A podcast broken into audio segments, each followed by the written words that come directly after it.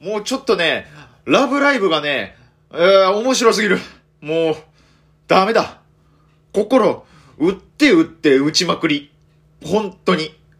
和太鼓買ってぐらい。よし、行こう。あずき坊主の豆喋り。ちょっとスタートはね、よろしくなかったかもしれないですけど。でもね、ほんまにハマってんのよ。今、すっごいのよ、今。なんでやろうね、もうめちゃくちゃ前の作品なんですってね。それやけど、今、あ、え、どうも、こんばんは、あずき坊主です。え、大阪でピン芸人やらせてもらってます。12分間の Radiotalk よろしくお願いします。 Radiotalk 以外にも Twitter、Instagram、 note、SUZURI、YouTube、いろいろとやってますんで、見てくれたら嬉しいです。よろしくどうぞ。2013年のアニメやねんって、ラブライブって。いやー、こんなにもハマると思うね。僕今ね、の2期の途中まで見てるんですけど、すごいですね。めちゃくちゃ心打たれるんですよ。で、これあの、ラブライブっていうアニメを知らない方のために一応説明しておくと、そもそも作品の中でのラブライブって、なんかその大会の名前なんですよ。で、えー、主人公たちは、あの、音の木坂学園っていう高校に通う女の子たちで、で、その学校の女の子たちでスクールアイドルっていうものを結成します。で、そのスクールアイドルを結成してミューズっていう名前なんですけど、そのミューズで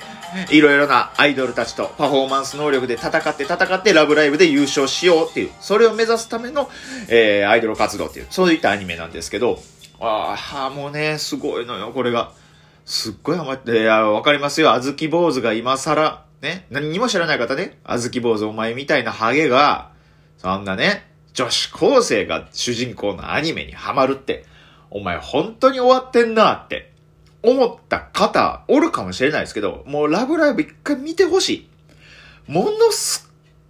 ごい浄化されんの。これは。こう分かる人は分かってくれると思う。もうね、本当にも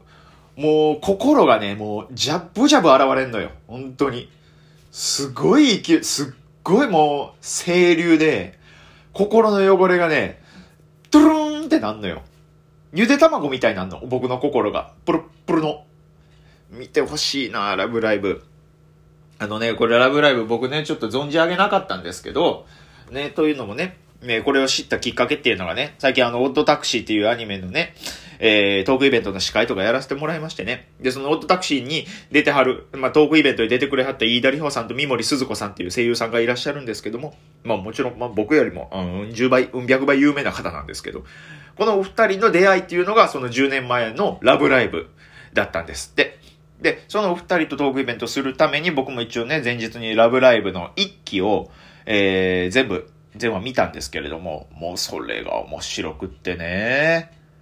もうね、もう邪気がなさすぎるのよ。すごいいいのよ。これもう今更、今、マジで今更やな、この話しても。だって、10年前の作品やからもう、もうみんな知ってるもんな。まあ今、うん、その、ラブライブっていうののね、えー、音ゲーのアプリがあるんですけど、あの、最近撮りましたよ、僕も。ね、やっぱその、今になってプレイしてる人なんかやっぱ、今、まだこの10年間プレイし続けてる人らがやっぱり、そのアプリの中ではね、いるんでね。もうみんな、レベルがね、やっぱすごいことになってますよ。僕はもちろんレベル1から始めてるんですけど、ね、こういう人たちがいますよ、みたいな、オンラインのところ見たらもうみんなレベル200とか300とか言っててね。やっぱもう10年の重みすごいなってそこでも思うんですけど、このね、ラブライブのこの、何がいいか、まあさっきも言いましたけど、邪気がね、全然ないんですよ。本当にもう、本当もキラッキラした女の子たちが、もうキラッキラした夢とか希望とか持って、アイドルの登竜も、ラブライブ、ラブライブ1位をみんなで力を合わせて目指そうっていう、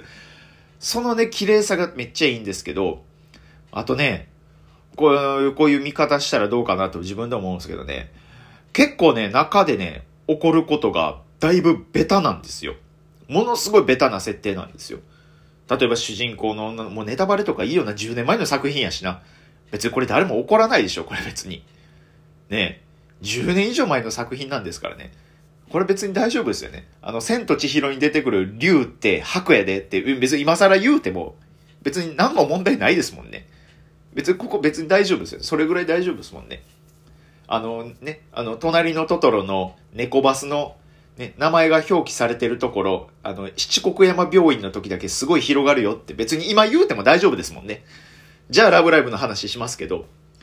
それ主人公のね、高坂ほのかちゃんっていう子がいるんですけど、めちゃめちゃもうこの子がやっぱリーダーなんで、ここみんなを引っ張っていくんですよ。で、責任感も強いんで私が頑張らんとみたいな感じでこう一生懸命一生懸命頑張って結構オーバーワークな練習をしていくんです。で、オーバーワークの練習したもんだから、ライブ当日にやっぱちょっと熱出しちゃって風邪ひいちゃうっていう。でね、わあ、私みたいな。わあ、私みんなに迷惑かけてごめんなさい、みたいな。これってめっちゃベタじゃないですか。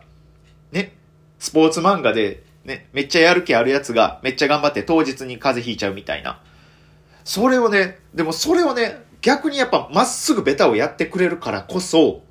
ものすごくこうまっすぐ心の中に響いてくるんですよ。やっぱなんやろね、こっちもやっぱ、あの、第1話でそれやられてたら、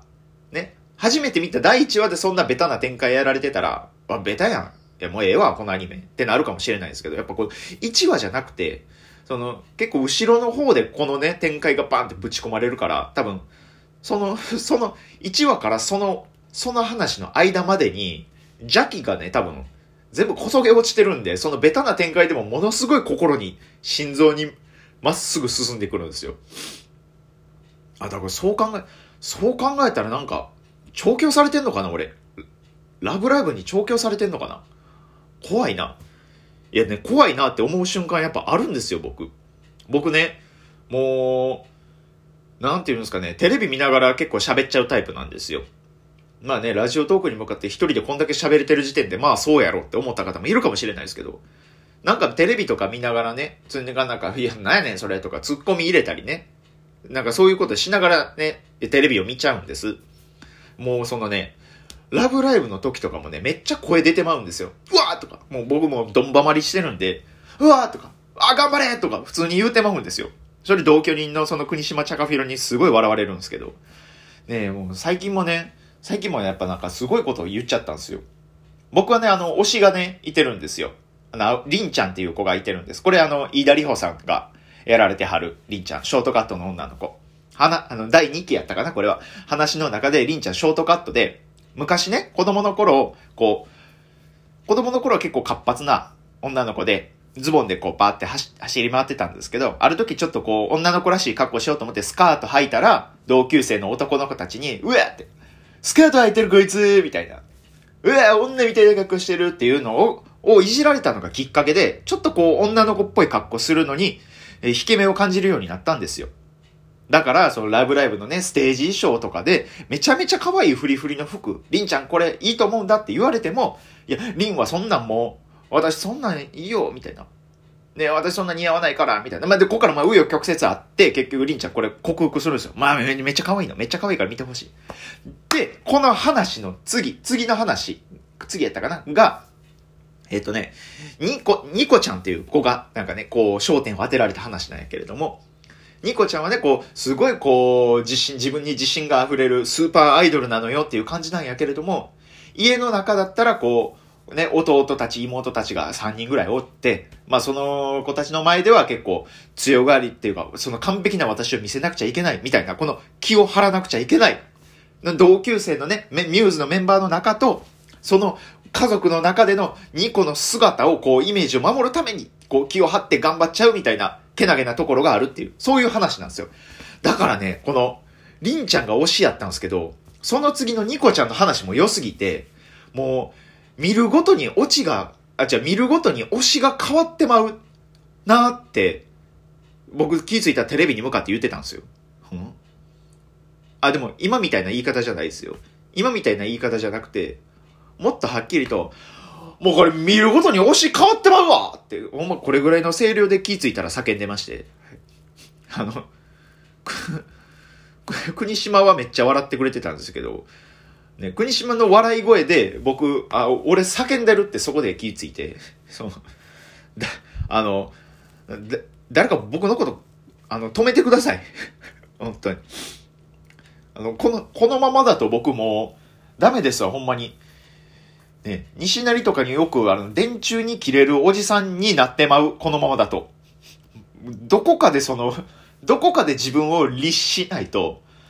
このままだと僕はその街中で大声出してるあの名物おじさんになってしまう。もうその、名物おじさんまっしぐらなんですよ。ラブライブ見てるせいで。見てるせいでって言ったらおかしいけど。でもね、そんなにね、そんなにもその、一人のね、一人の小豆坊主、一人の小豆坊主、小豆坊主一人や。ね、一人の坊主、一人の男の、一人の人間の心を動かしてまうほどのアニメだっていうことだけ皆さんに伝わってもらったら、えー、ありがたいです。ラブライブ、皆さんぜひとも見てください。まあでも10年前の作品やからまあ僕よりももっと詳しい人いっぱいいるんでしょうけれどもね、それはもちろん。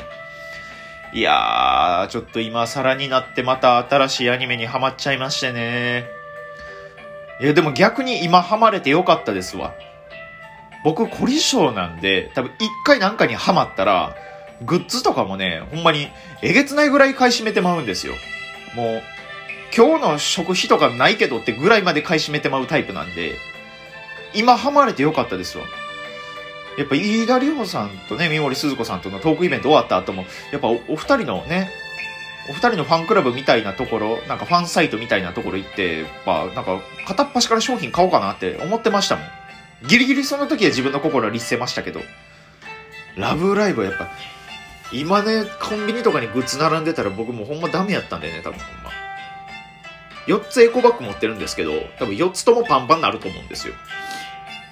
ですんで皆さん、あのー、推しがコロコロ変わりかねないラブライブ、危険なアニメです。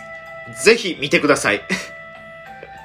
危険なアニメやのに見てくださいっていうちょっと意味わからん論破、論調で喋らせてもらいましたが、